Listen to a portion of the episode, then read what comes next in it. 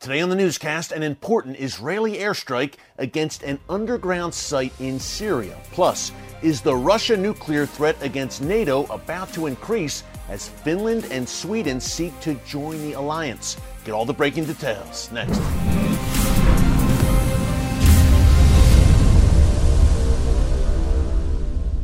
Hey, folks, Erick Stakelbeck here. Welcome to the Watchman Newscast. A very busy weekend as always, it seems, in the Middle East, and it all kicked off on Friday night, May 13th.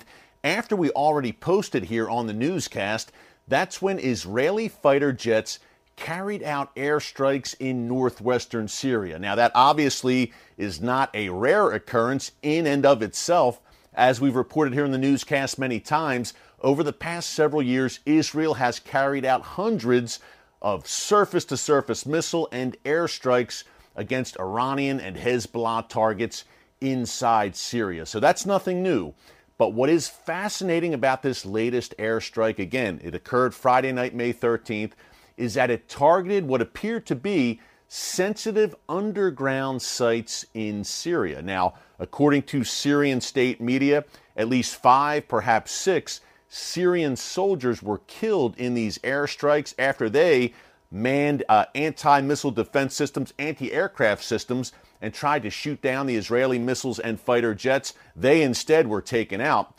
But what was the target or targets of these Israeli airstrikes Friday night, and why is it so interesting and so potentially important to Israel's efforts to push back Iranian entrenchment at its doorstep in Syria?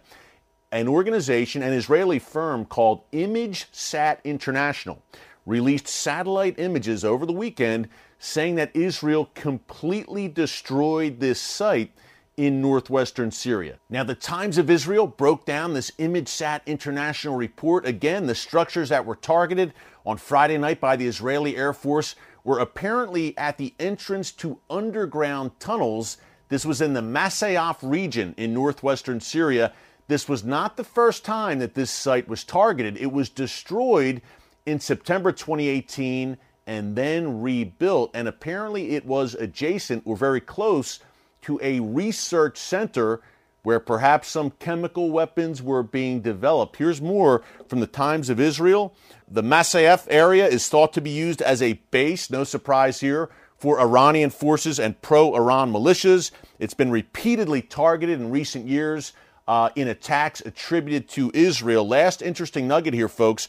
Western officials have long associated this center that I mentioned, the Scientific Studies and Research Center, as a place where chemical arms are manufactured. According to the U.S., sarin gas was developed at the center. Of course, Syria has denied that, but uh, the site, bottom line, has been targeted many times in the past and again had been completely destroyed in September 2018. So clearly, a sense of urgency on the part of the Iranian regime and its allies inside Syria to rebuild the site. And secondly, a real sense of urgency on the part of Israel to destroy the site. Again, it's been targeted a few times over the years and it was rebuilt uh, by Iran. So, uh, underground tunnels, when you hear that and the Iranian regime in the same breath, you know it's never good. So, what is Iran doing in the underground tunnels? What are they developing in this adjacent research center? Sounds like chemical weapons and the Assad regime as well involved in that, folks. Look, Assad has a stockpile of biological and chemical weapons. That is well known. But I also think of the underground tunnels and what else is being developed down there. I think of advanced weapons. I think of advanced missiles in particular. Those hundreds of airstrikes we've mentioned that Israel has carried out over the past few years in Syria have many times targeted uh, Iran's advanced ballistic missiles, in particular precision guided missiles, PGMs for short, that they are looking to transit through Syria into the hands of their proxy Hezbollah in southern Lebanon. Many times it's PGM parts that they will try to transit to Lebanon, and then Hezbollah can assemble the missiles when they receive them in Lebanon. Clearly, a red line for Israel that they will not allow, and that is the main reason that you continue to see these airstrikes, even though Russia is there in Syria, also at Israel's doorstep, and in many ways effectively controls the skies. If it wants to it kind of enforce its will, it could control the skies over Syria, although I believe that the Israeli Air Force is far superior to whatever Russia has in Syria right now. But nevertheless, tensions growing as we've documented here uh, on the newscast many times over the past few weeks, past few months, really.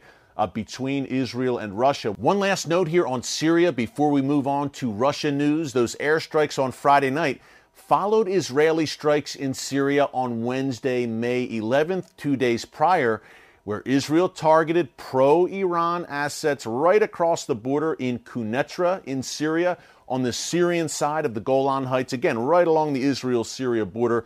Two separate strikes carried out by Israel last Wednesday. Then we had the events Friday night, which we've unpacked for you here today. No Iranian response yet that we know of, but stay tuned, folks, because things are heating up in Syria at Israel's northern doorstep. And again, we know Russia is there, and there are all sorts of prophetic implications related to that Russian presence. I'm talking, of course, about the book of Ezekiel, chapters 38 and 39, and that coming war of Gog and Magog, which we have discussed many times here on the newscast. Now, speaking of Russia, some more big developments over the weekend. And again, this all kind of kicked off on Friday uh, Finland and now Sweden as well, they're saying they want to join NATO. That now these two countries uh, border each other in northern Europe. They're very close, obviously, to Russia. Finland shares a border with Russia, uh, over 800 miles long. They are threatened. This is real simple, folks.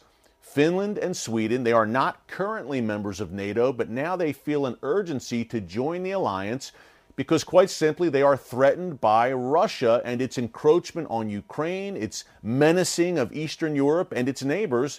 This is not hard to understand. So they say, hey, we need some backup, we need some support here. We can't take on Russia by ourselves.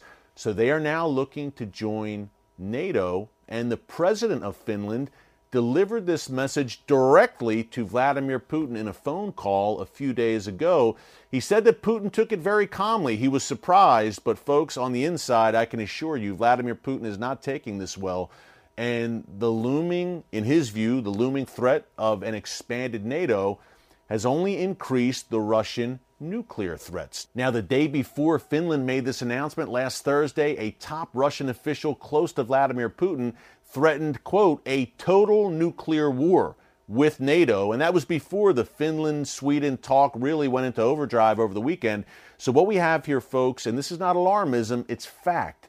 We have a pattern of statements from top Russian officials, from Vladimir Putin to Sergei Lavrov to what we had the other day. This has been a consistent string of statements threatening, mentioning, implying nuclear war or at least some kind of limited use of nuclear strikes. We had the mayor of Kiev, the capital of Ukraine, say recently that he believes Russia could use nuclear weapons against that city.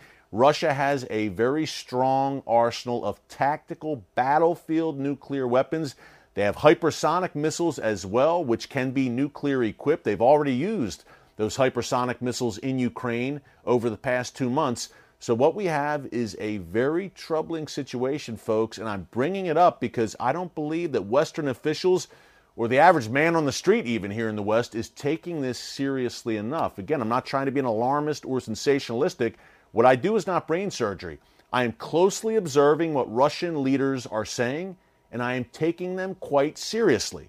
They continue to imply or flat out suggest publicly that nuclear weapons and a nuclear strike is on the table, whether vis a vis Ukraine or NATO. This is serious. It needs to be discussed, it needs to be brought out, and the West needs to prepare accordingly. One last interesting wrinkle to mention uh, Erdogan in Turkey, another player in that Gog Magog invasion force, in my view, which will be aligned with Russia, although they have butted heads on things for sure, especially over the Ukraine war in recent months. Now Erdogan is saying that he does not support Finland and Sweden's goal to join NATO. Remember, folks, NATO, uh, Turkey is a NATO member. Turkey, under Recep Erdogan, though, the radical Islamist president of that country now, has become more like NINO, in my view, NATO in name only. Let's see. Erdogan has the second largest military in NATO. Could he put the brakes on Finland and Sweden potentially joining NATO, something to keep an eye on. We live in perilous times for sure, but folks, we also live in Bible times. I encourage you to remember that God Almighty is still on the throne as all of this madness unfolds. He is in control. Put your trust in Him. Stay in prayer. Prayer works. Don't let this shake your faith because, again, God is still in control. He has a plan for your life. So if you're putting it off, get to know Jesus now. Now is the time. And I thank you for joining me here as fellow watchmen and women on the wall for such a time as this. Hang in there. Until tomorrow, God bless you. And remember, never hold your peace.